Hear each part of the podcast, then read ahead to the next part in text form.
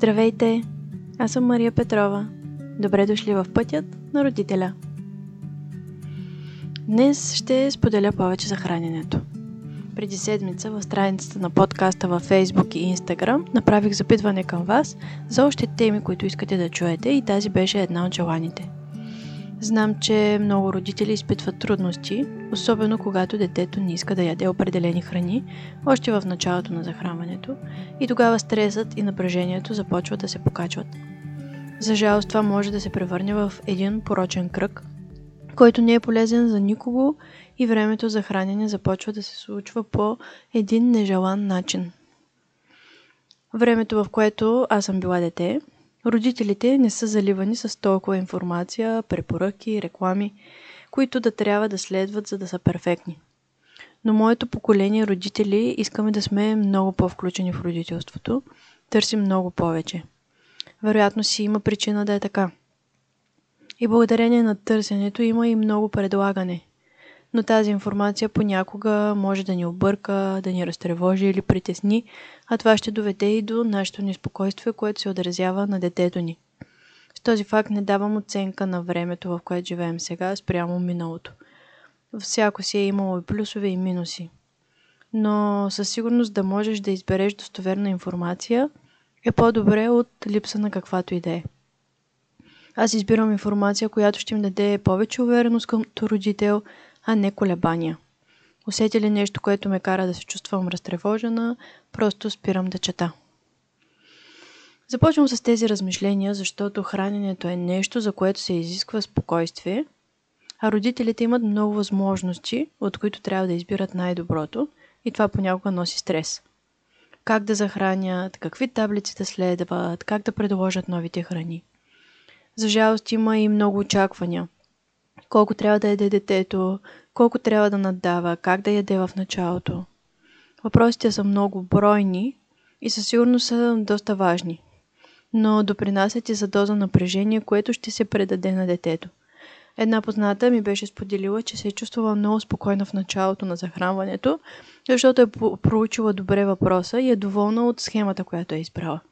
Но един ден детето е отказало да яде овесени ядки. Това бил денят, в който щяла да ги предложи за първи път. Много се притеснила и нещата се задълбочили, защото всеки път, когато идвало време за хранене, тя била много напрегната, дали ще хареса и опита храната, която ще му предложи. Алисън Гопмик а, изследва психологията на децата и обяснява как ние възрастните имаме насочено внимание в определена посока. Тя го нарича на английски Spotlight Attention – това означава, когато примерно сме в една стая и разговаряме с някой, ние се концентрираме върху интереса си в тази среда, например върху разговора, който водим. И всичко друго наоколо остава в тъмнина. Децата нямат такъв филтър и попиват всичко в атмосферата. Дори когато ние се притесняваме дали ще опита храната, да, но се опитваме да го прикрием, те ще го разберат. Дори когато ние им предлагаме да хавнат още броколи, но много искаме това да се случи, те ще го усетят. Когато направих а, бисквите на торта на Дара за първи път, бях много воодушевена, защото много обичам да правя сладкиши. И много се радвах, че за първи път ще може да хапне нещо от мен. Използвах лимецови бисквитки, много хубави домашни яйца, овесено мляко, не сложих никаква захар, а, нарязах много тънко бананите, защото така става най-вкусна и орехи сложих. И когато я пробвах, много, много ми хареса и бях много доволна от резултата. Реших да я предложа за следобедна закуска и освен нея не добавих нищо друго, защото бях убедена, че ще яде от нея. Просто беше много вкусна. Нямаше как да ни и хареса. Сложих я на масата с огромна усмивка и представете си, Дара дори не я пробва. Не искаше нито една лъжица от нея. Моите очаквания, моят ентусиазъм я отказаха. Сигурно си е казала, има нещо нередно тук. Мама е твърде въодушевена от тази храна.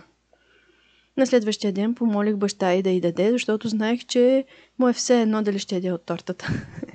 и познайте, изяде си всичко, цялото парче. Замислете се за нас възрастните. Можем ли да ядем когато сме стресирани или напрегнати. Всъщност, някои хора отиват в другата крайност. Преяждат в стресови ситуации. Но ако искаме да научим детето си да вярва в инстинктите си и да вярва на тялото си, да знае кога е готово, да знае от какво се нуждае, тогава няма да гоним определено количество.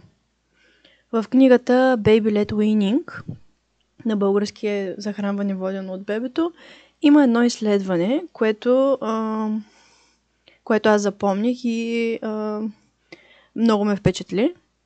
А, е, че когато се остави избор на бебетата с какво да се хранят, те търсят а, такава храна, от която имат нужда. Обикновено, например в скок на растежа, имат нужда от много въглехидрати и често посягат към точно тези храни, които са много богати на въглехидрати. Сега, например, Дара а, иска да яде а, маслото с лъжицата директно от буркана. За мен е странно, за мъжът ми е още повече, защото той не обича мазни неща, но може би тя има много нужда от мъзнини в момента. Ако обаче не мога да гласувам това доверие на детето си и следя точни грамажи, тогава ще се наложи да вкарам всичкото пюре по някакъв начин в устата на детето си. Почти съм сигурна, че никое живо същество няма да хареса този акт и обикновено а, бебетата се съпротивляват, което прави един порочен кръг и трудно за излизане от а, тази атмосфера. Знам, че има родители, а, които използват разсейващи средства, с които детето да забрави какво прави, а, защото много държат да, да си изяжда цялата порция. Пълнят му устата докато играе или с помощта на филмчета а, да гледа докато му дават да яде. А това може да се превърне в много вреден навик. Трябва да се запитаме дали искаме да научим на това детето си. Джанет Лансбари споделя нещо интересно по тази тема. Храненето не е да захранваме нашето дете с храна, а да захранваме нашата връзка. Това е още една сфера от живота, в която можем да покажем нашето уважение, да покажем а, начина по който гледаме на нашето дете. Дари, дори да го храним с лъжица, да кажем ясно. Ето е храната, слагаме в лъжицата – Искаш ли тази храна? Интересна ли ти е тази храна? Мога да ти я подам сега. И да изчакаме детето да ни погледне. Това е начина по който даваме послание. Вярвам ти, че знаеш какво искаш. Храненето е нещо важно и съм откровена с теб. Имам нужда да се концентрираш върху това, което правим сега. Не използвам трикове, за да направиш нещо или за да глътнеш нещо. Откровена съм. Важно е още в началото да обясним на детето си какво предстои и на какво държим. Например, сега е време за хранене, докато се, се храним сме седнали, ако си готов може да станеш от масата. Дори бебе на 6 месеца може да разбере това. В началото може да се наложи да го оставите да стане и да обясните, че ще приберете храната, за да види какво точно очаквате от него. Улеснение е да се използва ниска маса, за да може детето да стане веднага, щом е готово. Така ще може да контролира напълно процеса. Разбира се, в началото би било трудно, ако все още не може да седи стабилно. Ние взехме такава маса много по-късно, отколкото би ми се искал. Веднага видях разлика. Дара с удоволствие сядаше на стола си и когато е готова, става сама. Родител ми беше споделил, че неговото дете не иска да се храни в стола за хранене и а, дори се изправя върху него, което е опасно. А, решила е да му вземе ниска маса, въпреки че била скептична дали ще сяда на нея. Но в момента, в който детето видяло масата, седнал и от тогава иска да се храни само на нея. Това чувство, че можеш да станеш, когато си готов, е нещо, което децата ценят. Така че ако вземете такава маса по-рано, може да се възползвате от предимствата, които предлага тя за детето. Високия стол не го изключвам, защото може да е от полза, когато се храните заедно с, с детето и сте на високата маса. Но тук искам да отворя кратка скоба, че не можем да очакваме дълга и приятна семейна вечеря. Магда Гърбър има един цитат. Young children are ready to eat, but they are not ready to dine. А, малките деца са готови да ядат, но не са готови да вечерят. Те просто ще седнат, ще хапнат и имат нужда да се движат и да станат да правят нещо друго. Връщам се на очакванията, които имаме към детето. Добре е да ги споделим още в началото на храненето. А ако се случи така, че детето стане и после се върне на масата, можем да напомним, когато станеш от масата ми, показваш, че си готов. Ще пребера храната сега или ако мислим, че още не се е нахранил детето, ще кажем следващия път, като станеш, ще трябва да я пребера, защото това е, това е нещото, което ти ми показваш, че си готов и че повече не искаш да се храниш. За мен е важно да си седна, докато се храниш.